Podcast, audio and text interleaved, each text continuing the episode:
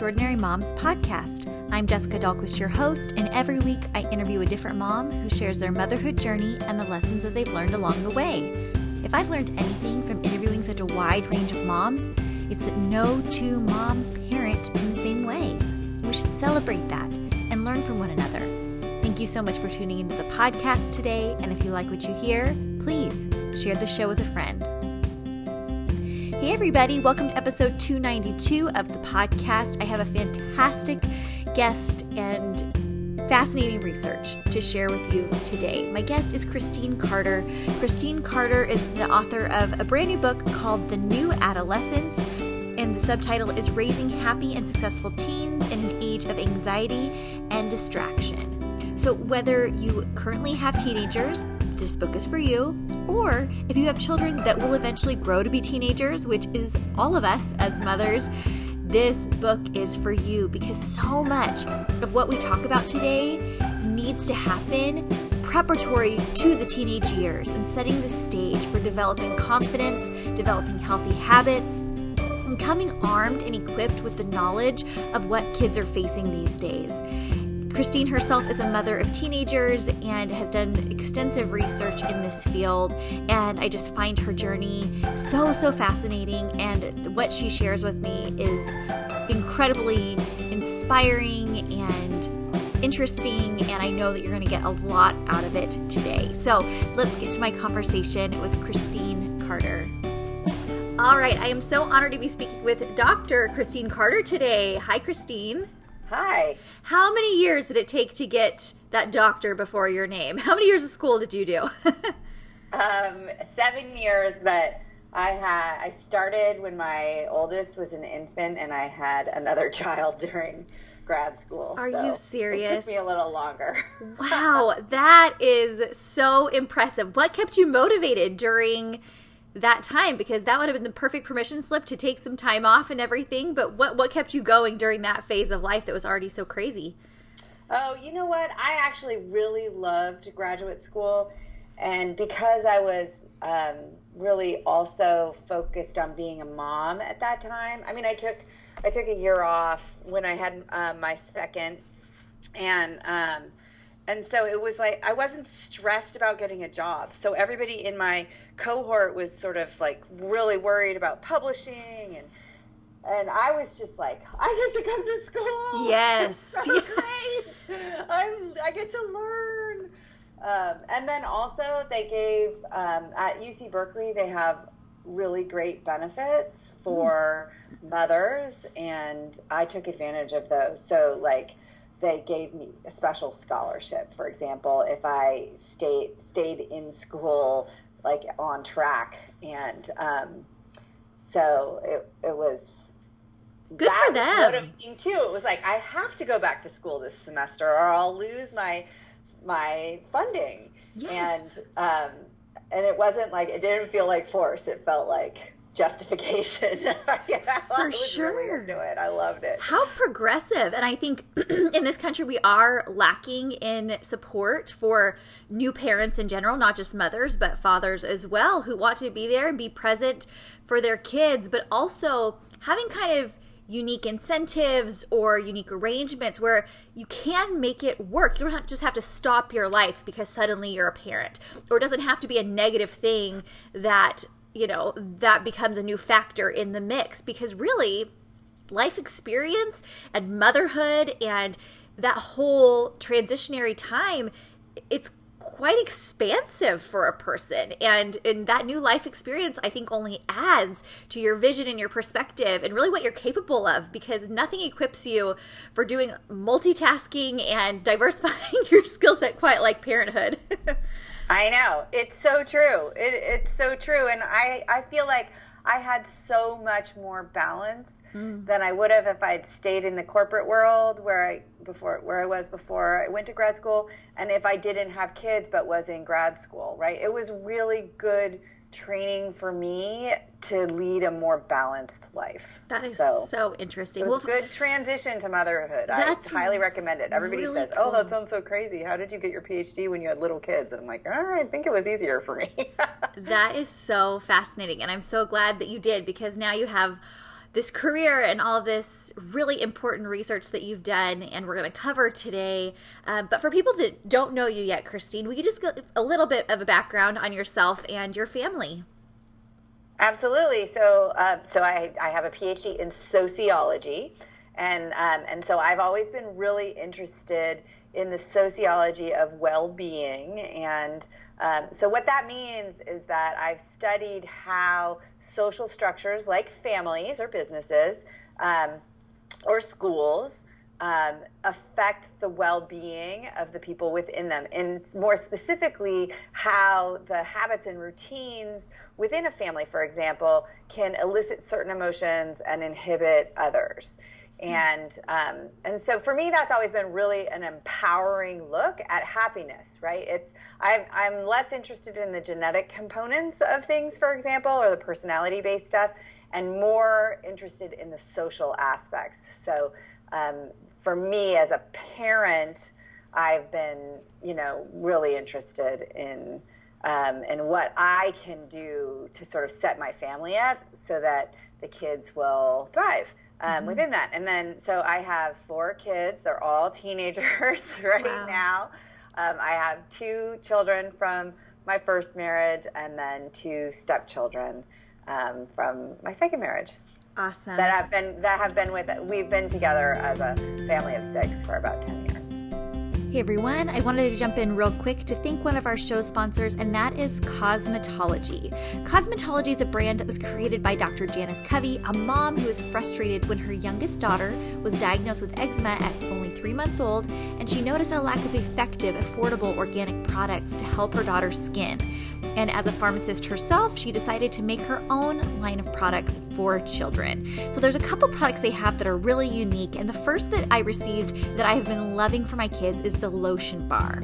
So a lotion bar is pretty unique, but it is a solid moisturizer containing effective organic moisturizing ingredients like shea butter and olive oil there's actually no water in it, so it eliminates the need for alcohol and potentially hazardous preservatives that a lot of the other products on the market have.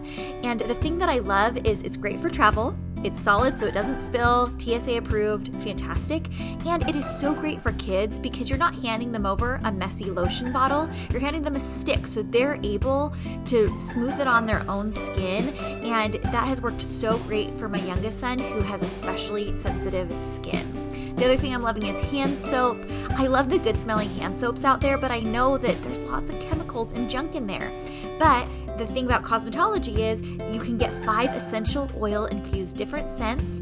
This is the perfect hand soap for the entire family, and it's free of antibacterial agents. My son literally just hopped out of the bath, is using that lotion bar as we speak, and I am loving Kosmatology products. So, Kosmatology has a great offer for our listeners. For any first time purchasers, you receive 15% off. So, to receive 15% off your order, go to kosmatology.com and use code EEP at checkout. That's K O S M A T O L O G Y.com. And again, use promo code EEP at checkout for that 15% off. Thanks again to Kosmatology for sponsoring the show. Now let's get back to my conversation with Christine. So let's talk about that word happiness because I feel like happiness changes between when before you get married and definitely before you have kids how you want to spend your time and and where that leads you in terms of happiness looks much different than once you have dependents and sometimes even very subconsciously and unintentionally our happiness feels linked to the appendages that we have grown and how they act or how they feel or if they're listening to us and all these things and we feel a bit like our happiness is less under our own control. Can you speak to that a little bit like both personally and scientifically Mm-hmm. Yeah. So, um, I, I, mean, I think it, anecdotally, there we have this saying that you're only as happy as your least happy child. Right. Right. Like I think that this is a very common thing, and um, and scientifically, there is a little of there's a lot of evidence that emotions are very contagious. Yes. Um, it doesn't mean that the least happy person is the contagion, though. Right. So. Um, so while we understand that the, I, I think of this personally as a common pitfall, and that when we have a child who is struggling, that is perhaps the most important time for us to take care of our own well being.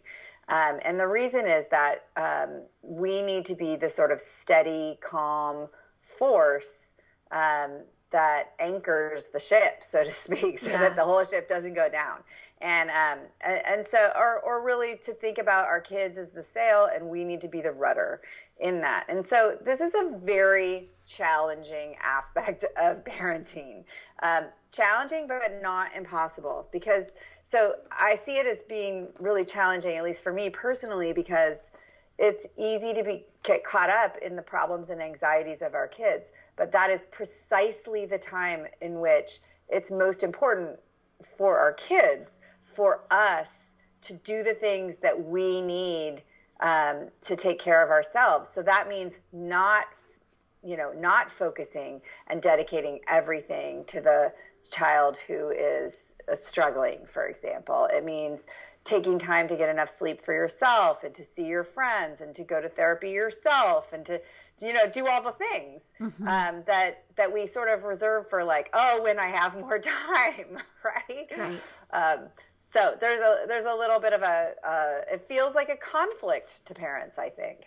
It definitely does. And I think parenting books in general tend to focus way more on how to uh, kind of manipulate our kids' behavior and how to teach them very uh, explicitly through our words and through our expectations and things like that, and far less on simply the modeling aspect. And what you're saying about taking care of yourself first is simply good modeling that they will pick up on and they will learn those positive behaviors and positive coping mechanisms and healthy mm-hmm. coping mechanisms by watching you. And if you are burning the candle at both ends and the martyr mother and things like that, they're going to end up no better and probably worse yeah. than you know when you're yeah. you know doing the opposite yeah and i mean it, it's more than just modeling too it's being able to be your bring your best self to your parenting when mm. your kids need it the most when they need you to be responsive for example to their issues rather than just reactive right mm. like so if you have a, a child who's struggling with anxiety for example and you bring your own anxiety to that situation you're not bringing your best parenting right yeah. you're not providing necessarily, even though it's normal to feel anxious, if you bring that anxiety to the to the child basically and to the the situation, you're not being the best parent that you can be. Right. And the way to be the best parent that you can be is to find your own sense of peace, to deal with your anxiety outside of the parenting situation, and then show up as calm and mm-hmm. responsive and engaged, but not freaking out. You know, it's hard.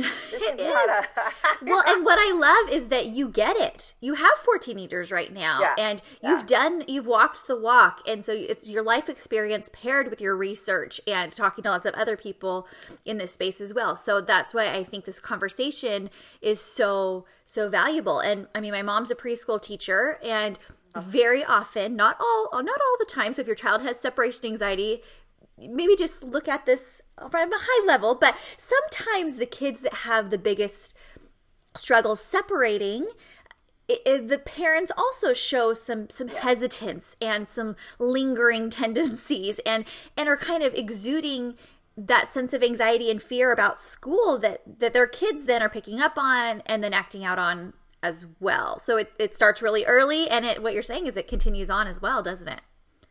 It does. It yeah. does. Oh my gosh, when my first child left for school, I I I could barely I could barely function for three solid weeks, right? Like, you know what I mean? And this, she actually, because she had gone away to school, didn't have to witness this.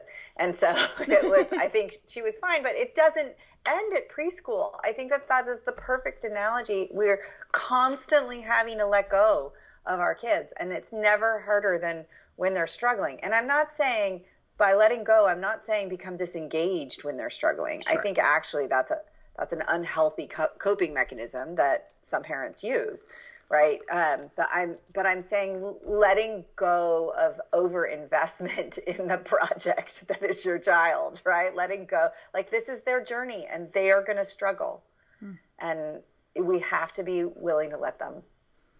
I know. But Christine, we just want to wrap our kids in bubble wrap. And sometimes we feel like we want to ha- them to have it better than we did. And sometimes that looks like t- keeping them from the challenges and the hurt and the life experiences that ultimately we know will refine them and make them tougher, but we don't want to, Christine.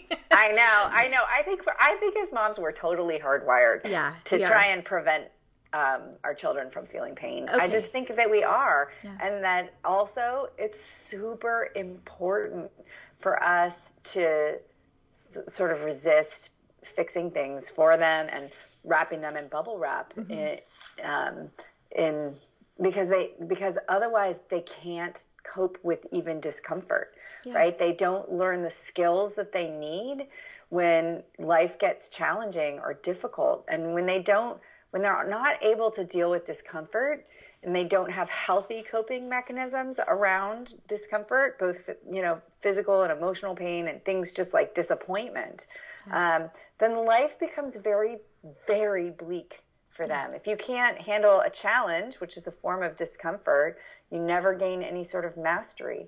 If you never gain any sort of mastery, your life feels meaningless. Mm. So it's, yeah. um, I mean, I could sort of take that cycle down for uh, in a lot of different ways. And I actually think that this is something that's really different now for this generation of kids and teenagers that's being raised. I think our approach to pain has become much more fearful. And by pain I mean, you know, the full range of things from, you know, minor emotional discomfort like boredom right. all the way through like pain after having your wisdom teeth out, right? like yes. there's a there's a that's a wide spectrum. It's a big category, but in general, as a society, we're very fearful about it.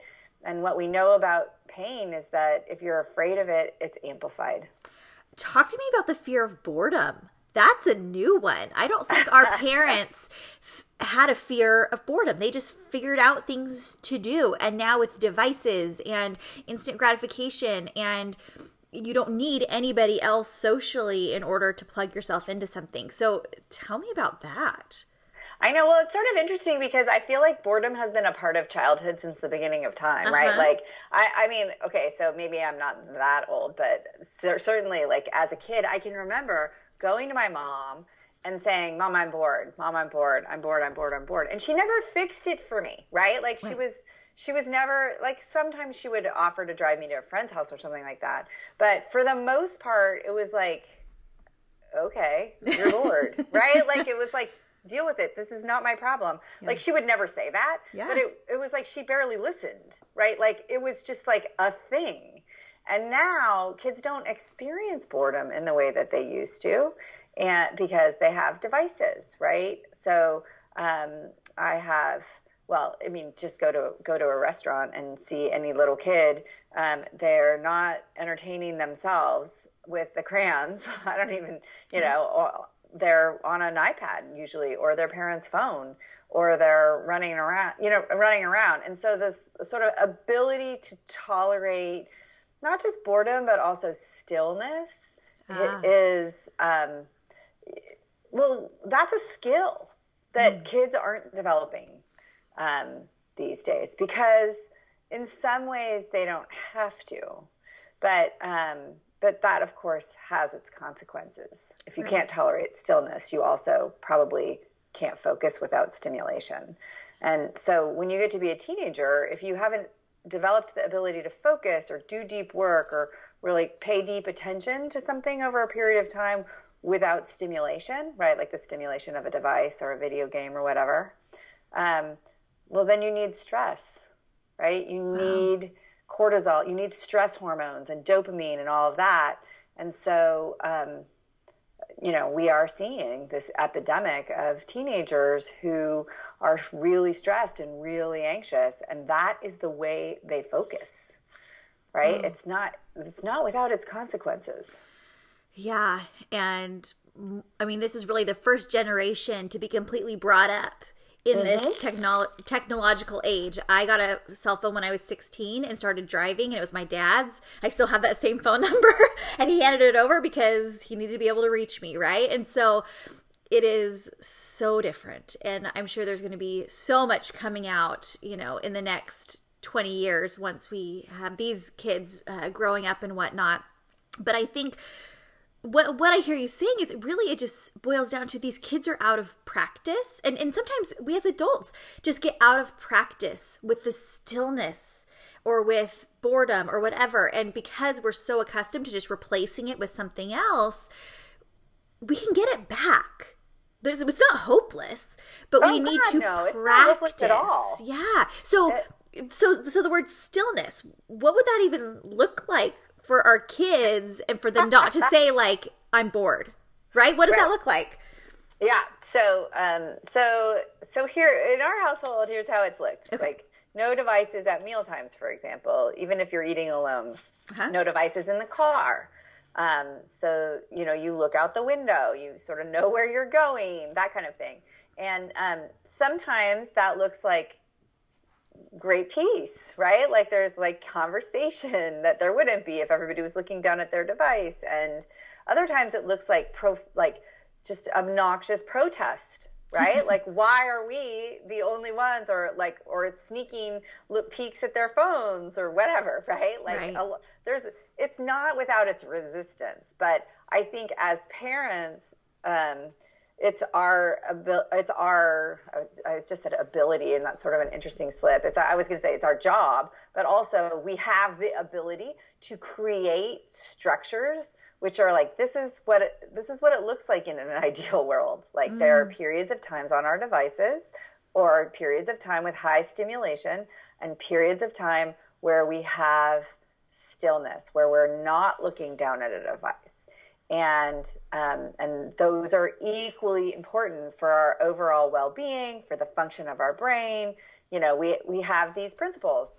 And um, and it's our kids job to push the limits right. right? To see what they can get away with. These devices are extremely addictive.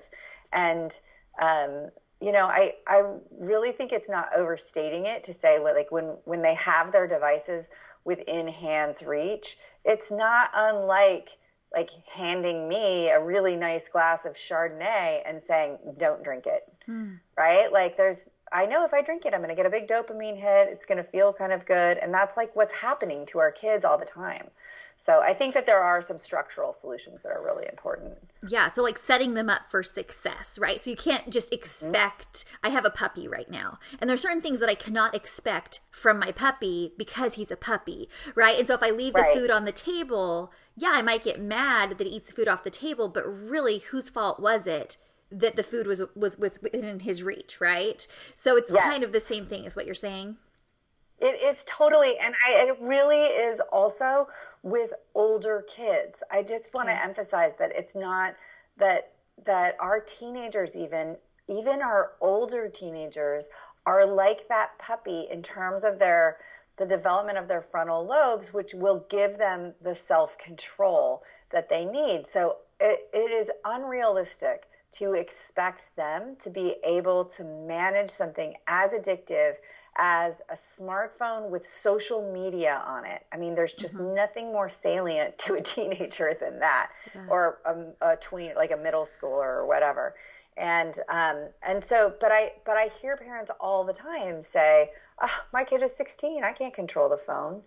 Right. Um, yes, you can. That pre that prefrontal lobe will not be developed till they're 25 or maybe even 26, and, then, and if it's a boy, um, and they need the structure and support of good parenting around these devices in the same way that we you know parent them with cars and we've learned like other things which can be so great for them i'm not saying these devices are evil and that they shouldn't be on them at all i'm saying they need a lot of support around it even older kids yeah. and parents can provide that support um, they pay for the phones and the data plans and all that kind of stuff for the most part. It's as a parent, it's your phone.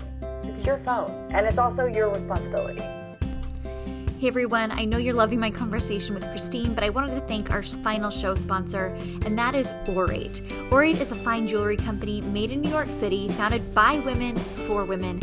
Their pieces are ethically made in New York City, and you guys, you are going to love checking out their website. Aurate's gold feels substantial and the diamonds sparkle and shine, but they're at affordable prices and they all come with a lifetime warranty because they know that their products last. And because they sell directly to you without the middleman markup, they can offer the same quality as traditional Fifth Avenue brands at a fraction of the cost. For every piece sold, a child in need also receives a book to further their education. I got two different pieces. I got the ball gold studs, and then I also got a mini diamond stackable ring in gold when I opened up the box, I literally squealed. The packaging was so, so beautiful. It took my breath away, and I have not taken it off my right hand ring finger since, and my gold studs have stayed in as well. These are high quality pieces, they are gorgeous and affordable in terms of a high quality jewelry piece. And I would love for you to check out this new brand. I'm so excited to let you know about them because this was a new to me brand, you guys. And I only endorse things that I truly, truly believe in. And I am so glad I know about Aurate now. So, for 15% off your first Aurate purchase, go to auratenewyork.com slash EEP and use promo code EEP. So it's a little tricky to spell. Here we go. A-U-R-A-T-E New York.com slash EEP and use promo code EEP for 15% off your first Aurate purchase. Thanks so much to Aurate for sponsoring the show and for my beautiful ring. I love it so much, and my husband thanks you for the Valentine's present. I love that. And I like the word support um, versus like limits or things like that because really, yeah, we're trying to help our kids to navigate this world as best as we can. And there are going to be missteps that we make or that they make. Yeah. And you simply need to adapt through those because when you know better, you do better. And so exactly. I think keeping that line of communication open with your teens, like, okay, so I'm gonna I'm gonna give you a phone. It's gonna be a phone used for this, this, and this. This is when we can use it and then we're going to like have check-ins or we're going to you know reevaluate at certain times or whatever it is but making sure that they know this is not just a all right here's a gift and you can right. you know it's a free for all now so i think knowing that you know i'm not my goal is not to invade your privacy my goal is to keep you safe and to support you or you know just you get to decide what that looks like in your home but supporting them i think is is huge and your new book that's coming out, The New Adolescence. Tell me about that term. What does that mean to you, Christine? The new adolescence, the new part or the adolescence part? You know, it's funny. The adolescence part, I'm just going to say, adolescence is the longest decade ever as a parent and as a kid, right? Because it starts around 10 or 11 years old and it ends when they're 25 or 26. So I'll, I talk about teenagers all the time, right? Because that's our shorthand, but we're really talking about this phase of brain development that is really important and really massive brain development happens during adolescence. The type of brain growth changes, the, neur- the neurology of their development changes quite dramatically during adolescence.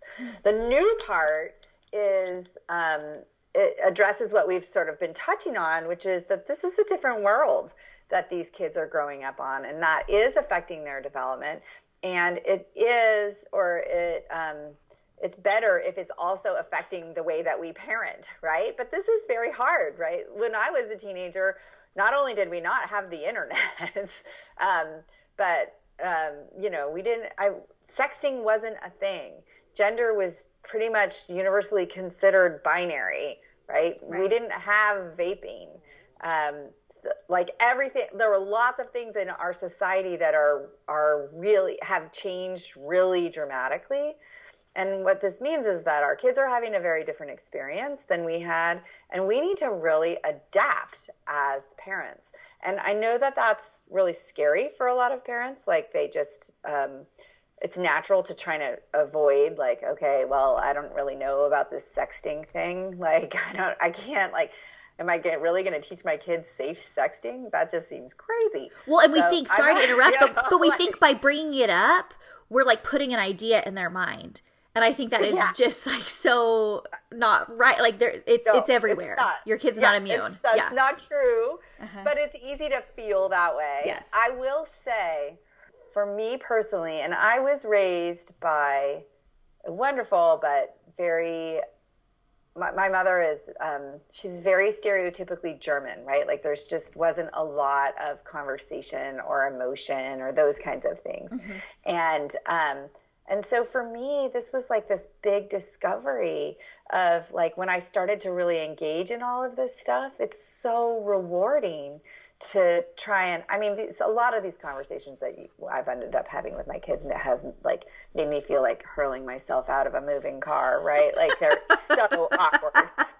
Um, but then also it's it's just amazing to witness the world that they're growing up in it's like the world they see is really different than the world i would see without their lens mm-hmm. so yeah and i think we've never done this before and I think that's so important to acknowledge. Like, we feel like, how am I supposed to have this conversation? I, I don't know what to say. But A, there's lots of resources to help support you as a parent. Yes. And B, you just kind of go step by step. And for me, at least, my oldest is turning 10 this month. And so we're just on the cusp of all this. But we've begun to have these conversations when he comes home and says, I know how a baby's made. And I just say, Tell me. Tell yeah. me. Tell me what your friends told you and then I'm able to clarify, okay, so he got this part right, but this is, you know, what's actually true, and this is what we think about it. Right? In a very right. like calm, nonchalant. I was not prepared for that conversation. I hadn't premeditated it. We didn't do a special dinner out where they feel like it's this huge thing. It's just something that they can bring up to me without a huge reaction. Right? Yeah, so that's good. That's, that's, perfect. I mean, yeah, because we were sort of. I feel like we were sort of trained to think of it as like the sex talk. Right. Right. Right. Like the the single talk. And now it's just gotta be a whole series of conversations in which I mean uh, your response I feel like is just perfect because your first response is tell me mm-hmm, right? mm-hmm, mm-hmm. because these kids for the most part i mean i think the average age of pornography internet pornography exposure is younger than 10 it's 9 I now i think. I know. So it's um so like they need to tell us what they've seen. And um, this is the this is like the perfect example of like oh my god uh, let's wrap them in bubble wrap like yeah. how can we prevent them and i do think that we should do everything within our power to prevent them from um, exposure to these very very toxic forces and it's not the end of the world yeah. if it happens. No. Right? Like we do our best and then we do our best to respond to the reality of what has happened. Right. Absolutely. And I think the hardest part, I think, is deciding what requires like pre teaching right? And coming ahead of the event or ahead of the knowledge or ahead of the whatever. And then you never want to be doing full damage control. That's where it gets really messy, yeah. and that's when it's really the hardest. And, and, we all will be in those situations for sure. And that's nothing against any parents that experience that part. But there has to be some preparatory teaching, and then just again, like revisiting along the way, kind of like with the phone. I. It's so hard. It's it's just hard to know what to do, and there's no set roadmap, and every kid is different. I think the different genders, you know that plays into it differently. It's just tricky. Yeah i think i i think you're right. And i think that like so for example when kids um get their first phone it might not be a smartphone mm-hmm. you know or they get their first ipad or whatever it's really important to lay out your expectations. And so on my website i have and in the book there are tech examples of like a technology contract that you can take and alter it for your family and your values. But what I've tried to do is lay out for parents like, here are all the conversations that you now need to have. Here's mm. all the pre teaching, yes. right? So that when they make mistakes, which they will, you can you they they will know that they've made a mistake and you can have the conversation again now that they have some experience under their belt and they they under they're going to understand better why you set the limits that you do around these um, phones. But I do, I think you're right. There has to be some some pre conversations. I mean, it's better, right? Mm-hmm. We can't always foresee everything, and also sometimes these things happen much younger than we're expecting, yes. and so once again, we do our best. But um, but there are a lot of resources out there, and um, to to do some of that pre-teaching. And it's never as hard as we think it's going to be. No. It's just like in fact it's better if the conversations are short. And by yes. short i mean like a one minute exchange uh, that just plants a certain idea that's fine. It doesn't have to be a like big sit down after dinner we're going to talk about sexting. Right. well, and they stop listening. Yes. It's just like every kid will be like, they'll, they'll just learn that their parents thought it was very awkward. and, you know. Well, they stop listening anyway. They stop listening. I remember one time with my first grader, he came home and we had to address some bullying. He wanted to share about a bullying situation in his class and and I just went on and on and on about bullying and kindness and da da da da. And I'm like, so does that make sense?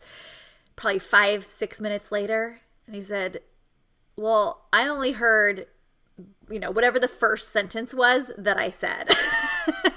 I'm oh like, God, oh, so uh, okay. So, so say what you want to say in the first sentence. That is definitely recommended. But you're and right. That can be planned. Yes. Right. Yes. You can plan the first sentence. Yes. And and like practice it in your head and know that's like really all you need to do. And when you're when you lay out that first sentence and then you're like, okay, my work here is done the kids, especially teenagers, will sense you're pulling away from yeah. the conversation a little bit, and sometimes that's when they choose to engage. Mm. It's it's like magic. Yeah. Right? If you're like, I just want to give you this one sentence and then I'm going to stop talking but keep looking at you. Right. Right? Like sometimes you can just see the switch flip like, "Oh, this is not going to be a forced conversation." That's all the information that's coming. And then with my oldest, I, there were some real really, really deep, interesting conversations that came out that way.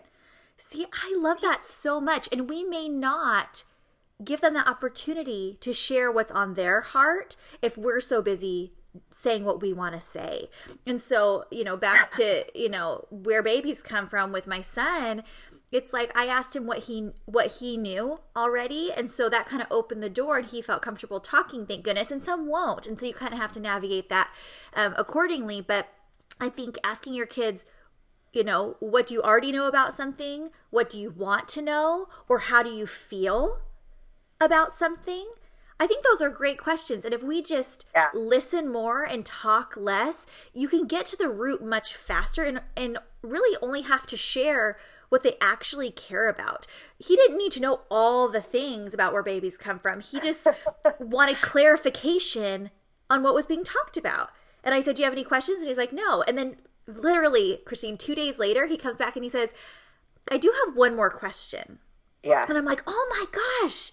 I'm so proud of you for feeling comfortable enough. I, I didn't make it quite that big of a deal, but you know, in my mind, I'm thinking, yes, yeah, he felt totally. comfortable to follow up and he did need time to process that. And he right. needs some clarification on things i had said before that weren't mm-hmm. completely accurate like biologically and was more just like how we feel about it. And he wanted to see how those two things intersected. And i'm like that's a great question. Here here you go. And so we but we only needed to address that part. And i think that's true for little kids. I think it's fine when they say but why to give them an answer, but you don't need to like go on and on and on. And for teens, again, what's that first sentence and what's the most important message you want them to hear? And then let them go. Yeah. Yeah. I mean, I, and just asking them, sometimes it's not even a sentence uh, uh with teenagers.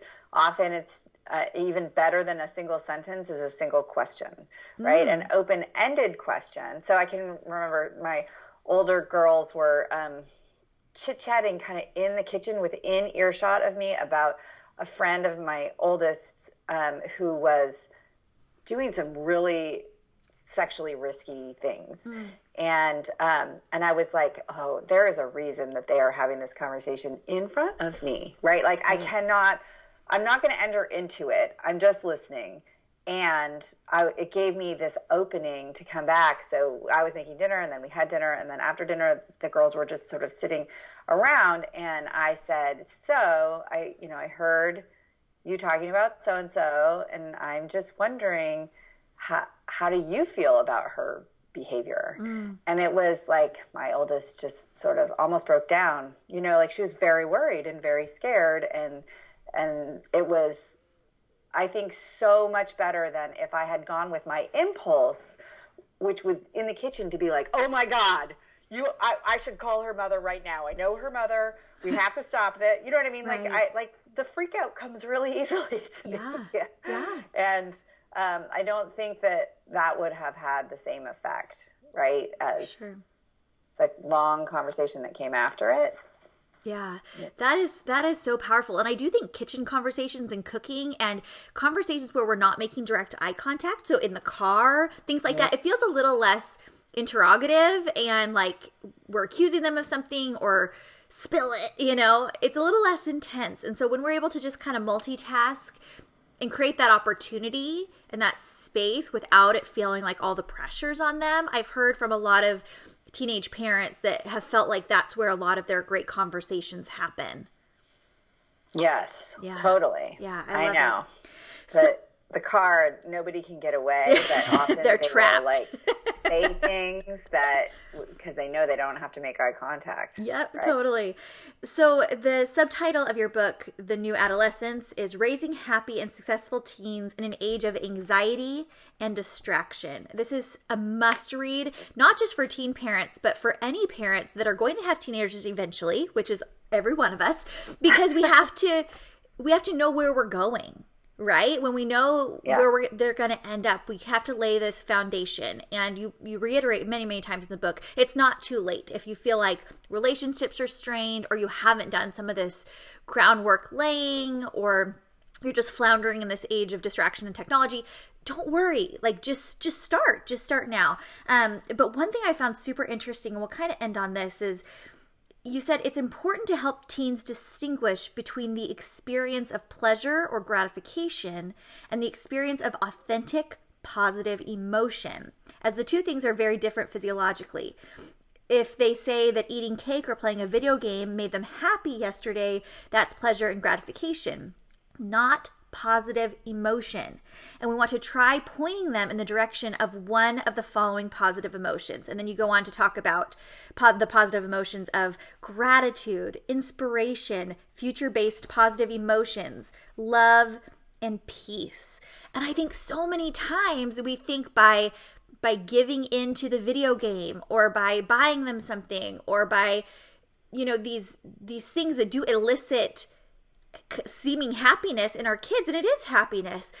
It's not the same as those lasting character building things that transform their motivations in life towards something bigger than themselves and something really truly positive. What when did that click for you and how did you come to that realization because I've never really heard it talked about like this? Well, you know, it's funny because it, it was much more, you know, parents are always say, well, I'm just trying to make them happy. I just want them to be happy. Yeah. And, um, you know, a life lived on the couch playing video games is not a life of happiness. So starting to, you know, for me, it was like, well, what is happiness? Happiness is actually a positive emotion in the present. And, um, and the, the function of it is very different than the, when we feel gratification or when we activate the reward system. So, neurologically, like understanding the difference between those two things, the reward circuits in the brain are, um, they don't lead to happiness because um, dopamine's function is really to create craving. And so, it's a very motivating factor, right? Yeah. Like, we want more of whatever we just had that was gratifying at first or brought pleasure at first but we don't really want our kids to live a life of like constant craving. Of course, there will be craving and that will be motivating. So it's not, you know, all bad. But um, when it takes the place of the real, an authentic activation of um, the nervous system in the way that a positive emotion like gratitude or awe or a lasting form of joy or contentment um, will that you know the, the function of, of the po- those positive emotions or all positive emotions really is um, well there are many but one of them is to put the brakes on any sort of fight or flight response mm. to reduce stress and um, and kids today really need that and so we need to teach them that it's not about pleasure really mm. it's about a, a more lasting form of happiness mm. Yeah, I could not agree more. And as I see my boys, I have three little boys growing up and seeing them fall into these habits of immediate gratification, I know where this is going, right? And so I have to make these changes now and I have to be mindful of of this now. And so much of what you talk about in the book, um, the bigger reactions to smaller things, things that like I'm already starting to see it. And so I have to be super intentional. And I'm really encouraged and excited to have resources like your book and just so many other voices pouring into my life where it's like, I'm not alone in this. I'm not going to do it perfectly, but we're all going to do our best and we're going to be okay, right? Exactly. Yeah. Exactly. We're it. we're all going to when we do our best, everything is already okay. Yeah, absolutely. And I think even our missteps are educational for our kids too and coming to them and apologizing to our kids or acknowledging, yeah. "Hey, you know what? I didn't handle this very well," or, you know, we need to set new boundaries on the phone because, you know, we need to address this thing or that thing or whatever simply having that conversation and not just being accusatory or or blaming them and then having that be a reflection on us. I think again, right. we're just hardwired like that, but it doesn't mean it has to be that way. Even that's right. our hard wiring. We can we can rewire. We really can, can't we? Absolutely, and that's exactly what's happening with our kids. They're yeah. rewiring all the time, and they need to learn how to course correct because nobody does life perfectly and um, you know even 20 times right? If we had more than this like the the whole thing is about getting lost and then finding your way and then getting lost and then finding your way again. Mm-hmm. and kids need us to just be engaged and um, and you know and course, constantly course correcting. We don't have to be perfect. Yeah. We just need to find our way I love it. I love it. Christine, this has been so fascinating, and I hope everyone will pick up your new book, The New Adolescence. Um, tell everybody where they can find you online and where they can pick up the book. Well, the book should be available wherever you normally buy um, buy your books. And, if it's not, I hope you will ask for it. um, but you can also just order it online. Um, and my, off my website is christinecarter.com. So there are the the technology contracts that we talked about are free on my um, website under the resources section. Perfect. So I, I hope that you will engage in this way. It's fun for me. Yeah, that's amazing. Well, great job on this book. You've also written uh, Raising Happiness and everything. So just so much good knowledge there. Uh, Christine, I always ask my guests one final question, and it's this What would you tell your pre motherhood self? Oh, just to relax a little. Mm. Like practice relaxing before you have the kids. That's what I would tell myself. Before you have know, your nervous breakdown. Question. I haven't I haven't really thought about it, but that's the first thing that popped into head is my head is that like there's no there's there's no skill better for motherhood than the ability to relax yeah. and it's it's a hard one it is for me uh, anyway that's awesome. Well, thanks so much, Christine, for coming on the show today. I've learned so much, have so much food for thought, and I just really appreciate all your hard work and putting this information out into the world. Oh, well, thank you for having me. This has been so much fun, Jessica. Thank you. Wasn't that such a great conversation? I want to thank Christine Carter for coming on the show and definitely pick up her new book, The New Adolescence Raising Happy and Successful Teens in an Age of Anxiety and Distraction. I'll have links over at extraordinarymomspodcast.com, of course. And if you don't already follow me on Instagram, you can do that at Jessica Dahlquist3 or on Facebook at Extraordinary Moms Podcast. I'm so grateful that you tuned in today, and I'm excited to bring you another Extraordinary Mom next week. So have a great week, everybody, and we'll see you next week with another Extraordinary Mom. Bye.